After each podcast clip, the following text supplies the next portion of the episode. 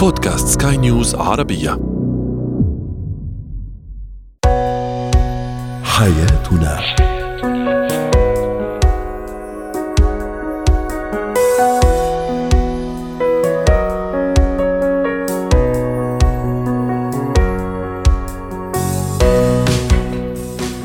أهلا بكم مستمعينا الكرام إلى حياتنا برنامجكم اليومي الذي يعنى بشؤون الأسرة وباقي الشؤون الحياتية الأخرى والذي يمكنكم دوما متابعته على كل منصات البودكاست المختلفة معي أنا طيبة حميد.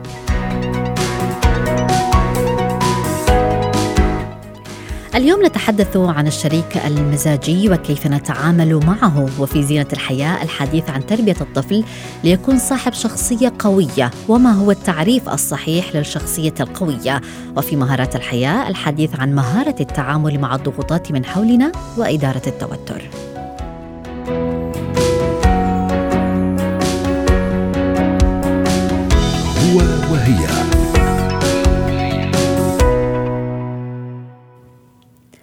سبق لكم مستمعينا الكرام أن تعاملتم مع شخصية مزاجية من قبل؟ وما بالكم لو كانت هذه المزاجية هي السمة المميزة لشريك الحياة. المزاجية التي تجعل كل من حولها لا يشعر بالارتياح، حياتهم تصبح كالمياه الجارية التي لا يمكن الإمساك بها، تتغير بتغير مزاجية هذا الشخص. هذه الشخصية المزاجية لا تستطيع عند التعامل معها أن تضمن ردود فعلها والتعامل معها بالتأكيد يتطلب الحديث عن بعض النصائح لضمان هذه العلاقة خاصة لو كانت علاقة زوجية، كيف نضمنها لتكون صحية بالفعل. للحديث أكثر عن هذا الموضوع تنضم لنا دكتور نهاية الرماوي الاستشارية النفسية والأسرية. أهلا بك دكتور نهاية يعني لو أردنا أن نعرف الشريك المزاجي. من هو هذا الشريك؟ وهل هو مزاجي وأناني في نفس الوقت؟ أول إشي مساء الخير للمستمعين ولكم بالاستوديو وموضوع كتير مهم خاصة إنه الناس هلأ عم تتعرض لضغوطات نفسية ويمكن هاي الضغوطات بيرافقها سلوكات في تقلبات المزاج وخاصة في العلاقة الزوجية بين الشريك والشريكة. فالشخص اللي بيكون متقلب المزاج هو اللي بيكون بيظهر عنده آه، أعراض من المرات بيكون في حالة حزن مرات بحالة آه، غضب آه، وبتقلب مزاجه. يعني ممكن يكون هادي بعد شوي بنشوفه بيعصب. فهي تقلبات بالمزاج والمشاعر فبتظهر عليه وبتأثر على حالته النفسية وبتأثر على المحيطين. هل هو أنانية؟ إحنا ما نقدر يعني نربط تقلب المزاج بالأنانية بقدر ما هو عدم قدرة على التحكم بانفعالاته. هلا في عنا اضطرابات نفسية بنسميها اضطرابات المزاج منها اضطرابات دائمة منها القلق منها البايبولر منها هاي اضطرابات. إذا كان الشخص عنده أي نوع من هاي الأنواع الاضطرابات طبعا بيكون في لها مجال ثاني وحديث ثاني. تماما. ممكن إنهم يلجأوا لأخصائي و- ولكن من غير هذه الاضطرابات هل هناك أشخاص بالفعل يعانون من هذه المزاجية؟ طبعا في ناس في عندهم ضعف في التحكم بقدراتهم بالانفعالات اللي بتصير عندهم ما بيعرفوا يتحكموا بغضبهم.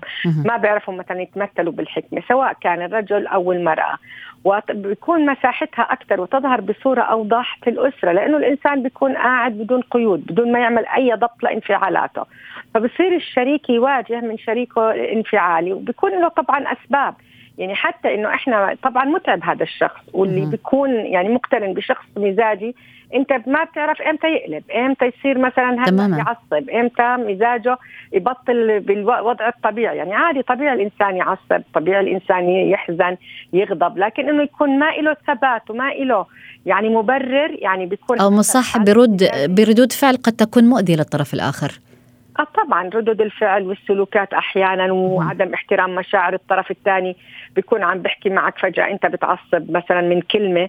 أوكي من حقك إنه أنت تفهم ال- الفكرة اللي بتنحكى لك ويكون عندك رد فعل عليها لكن مش من حقك إنك تتجاوز حدود الطرف الآخر بإنه أنت كمان تعكر مزاجه.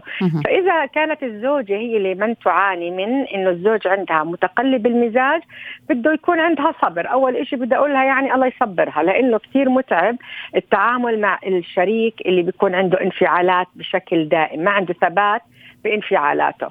وبتكون بدون سبب مبرر أو مباشر هون بنقول إنه هي بدها تكون ترج... تعرف يكون عندها نسبة الذكاء العاطفي يعني شوي تشتغل عليها إنها تكون تفهم ليش هو أسباب اللي بتخليه إنه آه، يتقلب في مزاجه. وفي عندنا أسباب بتكون من الطفولة أحيانا التنشئة الاجتماعية والوالدية.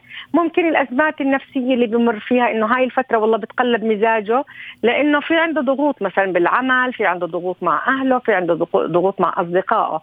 ممكن قلة الثقة بالنفس إنه ما بيقدر هو أصلا بيكون ما بيكون عنده ثقة بنفسه كثير عالية وما عنده قدرة على سيطرة على انفعالاته وعلى غضبه. طبعا بيفقد آه، السيطرة ولما يفقد السيطرة هون بيؤدي إلى إنه يتصرف بطريقة مزعجة للشريك. طب لو كان العكس مثلا لو كانت الزوجة هي المزاجية؟ هلا إحنا دائما إذا كانت الزوجة المزاجيه الزوج بده يشتغل بنفس الطريقة إذا بده يحافظ على زواجه بس إحنا دائما صرنا زي يعني عندنا متعودين بثقافتنا إنه الزوجة بدها تتحمل الزوج فهي بصير الزوج يمارس مشاعره بحرية والزوجه بتضبط انفعالاتها لكن هم الطرفين ممكن يكون عندهم عدم ضبط للانفعالات واذا أنا كنت أحافظ على زواجي بدي أنا آه، أعمل مجموعة من الاستراتيجيات أشتغل عليها إنه أنا ما أخسر الزواج وإنه البيت يصير عندنا يعني يعني يكون في اتزان على الأقل اتزان آه نفسي واتزان عاطفي بين الأزواج وفي الأسرة دكتور نهاية يعني هل مزاجية الرجل تختلف عن مزاجية المرأة؟ هلا المزاجية هي حسب الحاجات اللي اللي بنسميها التريجرز أو المحفزات.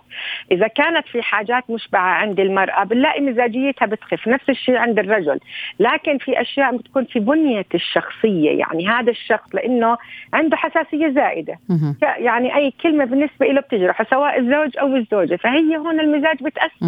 فما بنقدر نقول إنه الزوج يحق له أو المرأة أو إنه هون طبيعتهم لا هو بالآخر حسب البنية النفسية اللي تربى تربى عليها هذا الشخص والتنشئه اللي تنشأ عليها وكيف هو تعود يتعامل مع الأطراف المحيطين في علاقته. نعم. طيب ايا كان الشخص المزاجي سواء كان الزوج أو الزوجة ما التصرف الصحيح؟ يعني البعض عندما يتعامل مع أشخاص مزاجيين يكتفي بأنه بالصمت مثلا أو أو تجاوز هذا الشخص والمحاولة الابتعاد عنه، هل مثل هكذا طرق تكون مفيدة وناجعة للتعامل مع هؤلاء الأشخاص المزاجيين؟ هلا بيعتمد هون زي ما حكينا على القدرة على التعامل مع انفعالات الشخص نفسه وانفعالات نعم. الآخرين اللي بكون معهم، إذا بتعامل مع شخص مزاجي بده يكون عندي قدرة على امتصاص غضبه أو مزاجيته أو كيف أتعامل مع مشاعره، وبدك تكون على قدر واعي بالمشاعر. وهذا ما زي ما حكينا كثير مرتبط بالذكاء العاطفي أو الانفعالي عند الأشخاص، إذا أنا كنت بفهم الأشخاص بقدر إني أمتص غضبهم، وممكن إنه كمان زي ما حكيتي إنه يصير في صمت أو هدوء بلحظة العاصفة أو لحظة الغضب أو الحزن اللي بيكون الشخص المزاجي عم بيعيشها. هلا زي ما حكينا كمان إني أعرف شو أسباب مزاجيته إنه هو حساس فبصير أنا أبتعد على الأشياء اللي بتستثير هاي المزاجية. كمان إشعاره بالثقة بالنفس إنه أنا لما بدي أشعره إنه هذا الشخص المزاجي آه، آه، يعني إنه هو عبء أو هو إنه مزعج بالنسبة لنا هون بتهز ثقته بنفسه بتصير مزاجيته أكثر فبدي أصير مثلا أركز على الأشياء الإيجابية الموجودة عنده أركز على لحظات الصفاء اللي بيكون فيها وقديش هي بتأثر على الجو العام في الأسرة. فهون هو بصير يدرك أهمية وفائدة إنه ضبطه لانفعالاته نعم. ممكن كمان نتوجه لأخصائي نفسي مش بالضرورة إنه ناخذ أدوية يعني صحيح. انه بس نعبر فيها عن مشاعرنا كيف نحكي كيف نضبطها كيف نديرها كثير في أخصائيين صاروا يحكوا بهذا هاي المواضيع وبالتالي هي بتقلل علينا خسائر كثيرة بالأسرة والاستشارة النفسية مفيدة للطرفين سواء الشخص المزاجي أو الشخص الذي يتعامل مع مزاجية هذا الطرف الآخر لأنه أيضا سوف يتأثر نفسيا بالتأكيد طبعا أكيد لأنه هو بالآخر هي العلاقات هاي تنعكس علينا. هي مش واحد اللي بتضرر يعني كل الأطراف بتتضرر إذا كان في خلل في آه، أحد أطراف هاي العلاقة. فهو نعم. الاستشاري أحيانا بفيد الأطراف يعني حتى ما يصير عند الطرف الثاني ردة فعل ويصير عنده كمان هو انتكاسة نفسية نتيجة آه، التعامل مع شخص مزاجي بيكون هو شعر بالعجز في التعامل معه. فهو بالآخر نلجأ في آه، ورقة أخيرة أكيد بتكون رابحة لما يكون في استشاري عم بدلنا أو عم بفهم مشاعرنا ومشاعر الأطراف كلها وبحاول يساعدهم. شكرا لك على كل هذه التوضيحات دكتور نهاية رماوي الاستشارية النفسية والأسرية. زينة الحياة أن تربي طفل قوي الشخصية الأمر ليس بالسهل ويتطلب فهم كاف لمعنى قوة الشخصية. وأيضا يتطلب الموضوع جهد مضاعف وتركيز مع سلوكيات الطفل وتنشئته تنشئة متزنة نفسيا إلى حد كبير. هناك بالتأكيد مفاتيح لهذه التربية الصحية المتزنة وإذا ما حاولنا اتباعها أو اتباع جزء منها سنستطيع بالتأكيد تربية الأطفال بشكل صحي وصحيح. للحديث عن هذا الموضوع وعن قوة الشخصية وكيفية غرسها في أطفالنا بمفهومها الصحيح طبعا تنضم لنا ندى شاهين اختصاصية نفسية وتربوية. أهلا بك أستاذة ندى معنا في هذا النقاش. يعني الشخصية القوية بيختلف آه، تعريفها أستاذة ندى من شخص لآخر. هناك مثلا يجد الشخصية القوية هي شخصية جريئة الشخصية تتحدث بقوة من دون خوف آه، الشخصية التي تعتمد على نفسها. وهناك من يجد أنه لا العكس قوة الشخصية هو بالتصرف الحكيم. برأيك أنت كيف تفسرين قوة الشخصية؟ أهلا وسهلا بك آه، قوة الشخصية هي مجرد يعني هي مش مش حاجة واحدة هي مجموعة من من الحاجات أو مجموعة من السمات متجمعة مع بعض في حاجة واحدة. قوة الشخصية ببساطة هي إن الطفل يكون آه، قادر على إنجاز الحاجات اللي هو محتاج يعملها بدون مساعدة طول الوقت من من اللي حواليه، بدون إن هو يكون عنده اعتماد كلي على اللي حواليه. آه، قوة الشخصية برضو إن هو يكون عنده حكمة في التصرف أو طرق يعني طريقة للتصرف الصحيحة في الموقف اللي هو فيه. مثلا لو تعرض نوع من أنواع آه، العنف أو نوع من أنواع التعامل بطريقة مش لطيفة مثلا من حد من زملائه إن هو يعرف يتصرف في الوقت دوت مش بضرب أو مش بطريقة مش لطيفة بس إن هو يقدر يرد الموقف اللي حصل له ده مش يعيط ويجي ياخد جنب أو إن هو ينطوي على نفسه لا بيقدر إن هو ياخد الموقف ياخد التصرف الصحيح في الموقف ده. جميل. طيب لكي أنشئ طفل قوي الشخصية هل يجب أن يكون أيضا الحياة في هذا المنزل حياة صحية بين الأب والأم هم بالأخير قدوة لأبنائهم هل يجب أن يراقبوا تصرفاتهم وبالتالي يحاولوا أيضا أن يتابعوا سلوكيات الطفل؟ نعم الموضوع بينشأ أول في الأول من البيت. طريقة تعاملنا مع أولادنا هي اللي بتنشأ وبتشكل شخصيتهم والطريقة اللي بيتعاملوا بيها. لما يكون أنا عندي مع ابني نوع من أنواع الاحترام نوع من أنواع التقدير ليه كشخص إن هو كيان وشخص وحد أنا بحترم رأيه وبحترمه بحترم ذاته الطفل ذات نفسه بيحترم نفسه بيحترم ذاته لما بيحس ده من اللي حواليه أو بيحس دوت من أهله.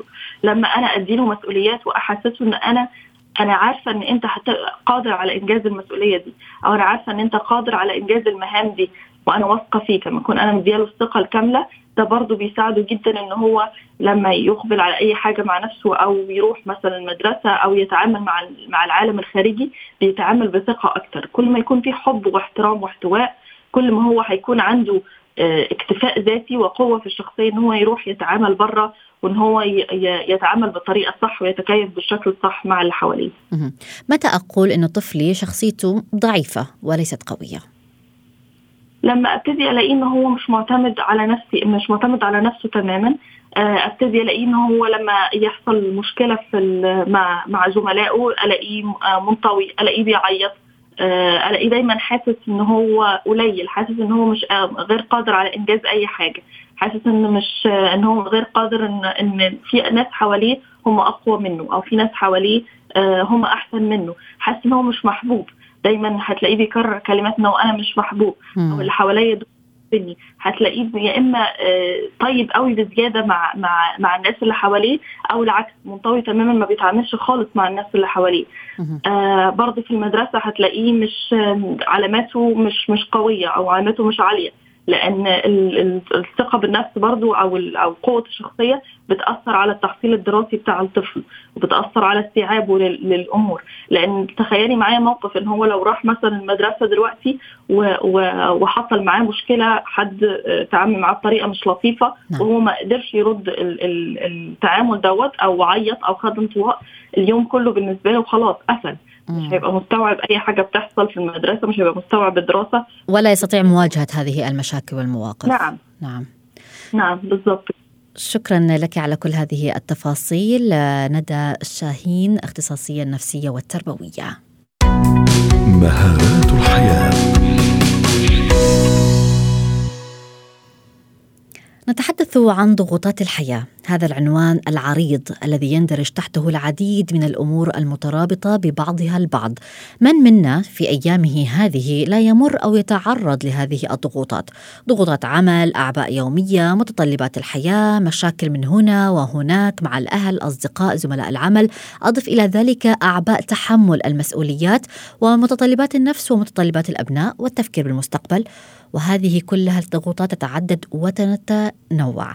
نتعرف اليوم آه، مستمعينا الكرام على الطرق لمواجهة هذه الضغوطات التي أيضا تصيبنا بالقلق والتوتر وكيف آه، يمكن أن لا نفقد السيطرة على مشاعرنا ونديرها بحكمة ونستطيع أن نتعامل بالفعل مع كل هذه الأمور من حولنا.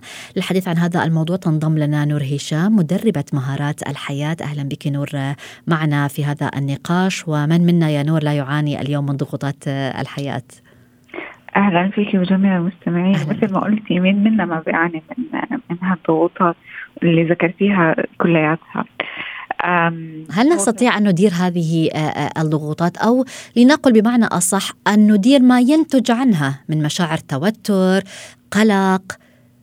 آه، لابد أن ندير هاي الضغوطات لأنه لو ما قدرناها نتائجها حتكون جدا سلبية بالأخص على أجسادنا، يعني هاي الضغوطات ممكن تأثر على جسمنا تنتج عنها يعني أحيانا بقول لك السكتات القلبية وسكتات الدماغ والمعدة. أحيانا بنحس في حرقه بمعدتنا في آلام في أجسامنا وفي عظامنا هي كلها من الضغوطات. لو حنحكي عن إدارة الضغوطات إحنا ثانيا عم نحكي عن إدارة أولويات. أنا بدي في يومي اللي أنا حاسس فيه بهاي الضغوطات أدير أولوياتي. طيب لو راح ننتقل آه، لكيف أنا أدير هاي الضغوطات اللي ممكن إنها تواجهني. بال بالمقام الأول بداية لابد أن يكون دائما عندي قوة إيمان ويقين أنه أي ضغوط أو أي تحدي أنا بمر فيه أو أي توتر فهو من ضمن يعني شيء عشان يثقل شخصيتي شيء مقدر لإلي أو نعمة ربنا أعطاني إياها لحتى أنا تخليني آه، أتطور آه، في حياتي بشكل أكبر. النقطة الثانية أنه أنا راح أقعد أحط الآن أنا حاسس بالضغوطات حاسس بالتوتر. رح أقعد أجيب ورقة وقلم وأكتب كل الضغوطات اللي أنا حاسس فيها. جدا مهم تكون أمامي. ليش؟ لأنه بعد ما أكتب كل الضغوطات أو المسببات للتوتر في يومي أو في أسبوعي أو في حياتي بشكل عام رح أبدأ أعمل لها تصنيف. هل هاي الضغوطات بتخص العمل أو بتخص حياتي الشخصية في المنزل؟ هل هاي الضغوطات أنا قادر على إني أتحكم فيها؟ هل هي ضمن إطار تحكمي أو هي خارجة عن إرادتي؟ يعني أنا ما بقدر أعمل عليها كنترول لأنه لو في ضغط معين خارج عن إرادتي أنا ليه ليه يكون ضمن لستة الضغوطات اللي أنا حامل أعبائها وهي أساسا ما لازم تكون آه أنا حاملها. آه راح أسأل نفسي من أبدأ أرتب الضغوطات هاي اللي أمامي هل أنا بقدر أحط لكل واحد فيها لو شيء له مثلا أنا حاسس بضغط لأنه عندي تسليم معين في العمل. هل أنا بقدر أحط له خطة معينة على مدى شهر أو لعند وقت التسليم بحيث إنها تكون المهام مقسمة ومجزئه بشكل يومي وبالتالي الضغط تبعها يقل؟ هل اليوم أيضا يعني أوقفك هنا آه، آه، نور وخطرت في بالي هذه الفكرة. اليوم واغلبنا يمكن مع زمن السرعة الذي نعيشه أصبحت المهام يعني آه، يجب أن تتم بسرعة، يجب أن نقوم بمهام العمل بأسرع وقت ونسلم ما المطلوب تسليمه. خارج العمل هناك مهام أيضا يجب أن تتم في وقتها، سواء كان أطفال، مدارس، سواء كان أصلا شخص حتى لو كان أعزب لديه أيضا مهام يجب أن يقوم بها، سفر، متطلبات حياة، تسوق وما إلى ذلك. كلها يجب أن تتم بأسرع وقت ممكن. هذه السرعة كيف يمكن أن نتعامل معها اليوم؟ هون بيجي موضوع اللي هي التفويض. أنت ممكن إنك تفوض شخص أنت واثق فيه آه، مع المتابعة له انه يقوم ببعض آه، المهام. يعني على سبيل المثال لو أنت ام عامله وفي عندك صديقتك أم مثلا في المنزل هي أساسا عم بتودي وتجيب أطفالها على نفس المدرسة خلينا نقول تبعت أبنائك. فلو انت فوضتيها إنها تاخذ عنك هاي المهمة مع المتابعة فهاي آه، هاي نقطة. التفويض للأشخاص اللي, اللي بتقدر أنت تعتمد عليهم هذا ممكن يخفف من الاعباء ويقلل من موضوع السرعه نستفيد من ال applications اللي اللي عندنا إياها. يعني هلأ ال shopping وأغراض البيت كلها ممكن تجيبها application online فهاي من الأشياء اللي بتساعدني إنه أنا أختصر وقت وأخفف من هاي الضغوطات. اتعلم أقول لا. للأشياء اللي أنا آه، مش مش المفروض إني أتحملها أو المفروض إنه شخص ثاني هو اللي يعملها لأنه أنا عندي لستة في يومي وبيجيني صديق بده يعني أخلص له شيء خاص فيه وهذا أنا ما عندي وقت له وما بقدر إني أعمله أو ممكن إني اجله لوقت ثاني. هذا كمان من الطرق اللي ممكن إنها تساعدني على إني أقلل من هاي الأمور وهاي السرعة اللي نحن فيها. موضوع ثاني مهما كان في سرعة لاي شيء في في وقت يعني هلأ خلال العمل في تقسيم أنت في عندك أشياء آه حتعملها على مدى اشهر وفي أشياء يومية فأنت عارف يعني يعني في مكان العمل يصير عندك نوع من المعرفة إنه أنا في عندي أو تيجيني آه، آه، أوردرات يومية من مديري آه، بدها تخلص اليوم. فأنا هاي بخصص لها ساعتين من اليوم للأوردرات اللي حتيجيني اللي لازم تخلص اليوم. وبقية الأمور بقسمها على مدى الأيام الثانية. حتى يعني, يعني أصبحنا اليوم نور نسمع البعض يتحدث ويقول إنه حتى أيام العطل نهاية الأسبوع عطل نهاية الأسبوع هي غير كافية لأداء هذه المهام. ماذا تقولين آه، حول هذا الموضوع؟ هي بيعتمد على الشخص كيف بيدير أولوياته لأنه ما إحنا هلأ لو أنا جبت شخص وقلت له أنا بدل ما يكون يومك 24 ساعة حيكون 26 ساعة، الساعتين الإضافيتين عندك شو رح تعمل فيهم؟ شو كثير أشخاص رح يقولوا رح أنام رح أقرأ رح طب أنت اسأل نفسك ال 24 ساعة اللي أساسا عندك إياها أنت فعلا عم تستغلها بالطريقة الصحيحة يعني مثلا أنت الثمان ساعات عمل اللي عندك أنت فعلا عم عم فقط عم تشتغل فيها ولا عندك مشتتات ثانية. هذا كله بيعتمد على إدارة أولوياتك. نعم في بعض المراحل في بعض الأشهر من السنة بتحس إنه أنت كثير مضغوط وما في وقت. ما في مانع يعني إحنا ما بنقول إنه ال weekend لو كان في آه، آه، استثناءات لبعض الخطط إنه أشتغل في ال weekend ماشي. بس مش يكون هو ال system اللي أنا ماشي عليه آه، في حياتي. أنا بتفق إنه في بعض الأوقات آه ممكن أحتاج أشتغل حتى في إجازة نهاية الأسبوع. ولكن هو بيعتمد علي أنا كشخص قد إيه أنا مرن قد إيه أنا برتب أولوياتي قد إيه أنا آه بعمل تصويت بحكي لا آه بهتم بصحتي الجسدية بهتم بنومي هذه نقطة مهمة أيضا. بالضبط أكون أنا مركز لأنه أنا ممكن أكون صاحي في العمل أنا مو مركز فبضيع الوقت آه مني. في بعض الأحيان أستشير شخص متخصص آه، أتكلم معاه نوع من الفضفضة نوع من الاستشارة أخذ نصيحته ممكن هو يعطيني حلول ينظر إليها من خارج البرواز اللي أنا فيه. في يعني يساعدني أكثر على تنظيم أموري.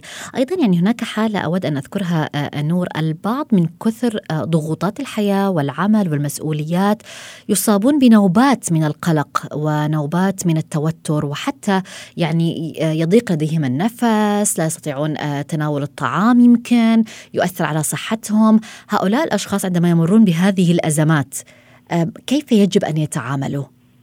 على اللي قلنا لي نتيجة الضغط المفرط رح رح توقع في هاي في هاي المشكلة، هلأ هون بتصير أنت بدك استشارة جسدية لحتى تتأكد إنه كل أمورك يعني تنفي إنه أي مشكلة عضوية، غير هيك بدك متخصص يساعدك تقعد معه يعمل لك مثل آه، يحط لك جدول معك. بأنك وصلت لهي المرحلة فلا بد إنك تستشير وتبدأ تخطط يومك وتدير أولوياتك بخطة واضحة آه، أمامك. آه، النقطة الثانية تاخذ إجازة. يعني إنه أحيانا الإنسان لما يضل في شغل شغل بيت وشغل والتزامات اجتماعية بحس إنه هو فعلا أنهك ما عاد عنده الطاقة اللي هو إنه يكمل فيها. فما في مانع إنه أنا آخذ إجازة. ممكن أسافر ممكن آه، أروح على مكان آه، آه، في لإعادة شحن الطاقة. نعم وضحت الفكرة وشكرا لك نور هشام مدربة مهارات الحياة على كل هذه النصائح والتفاصيل.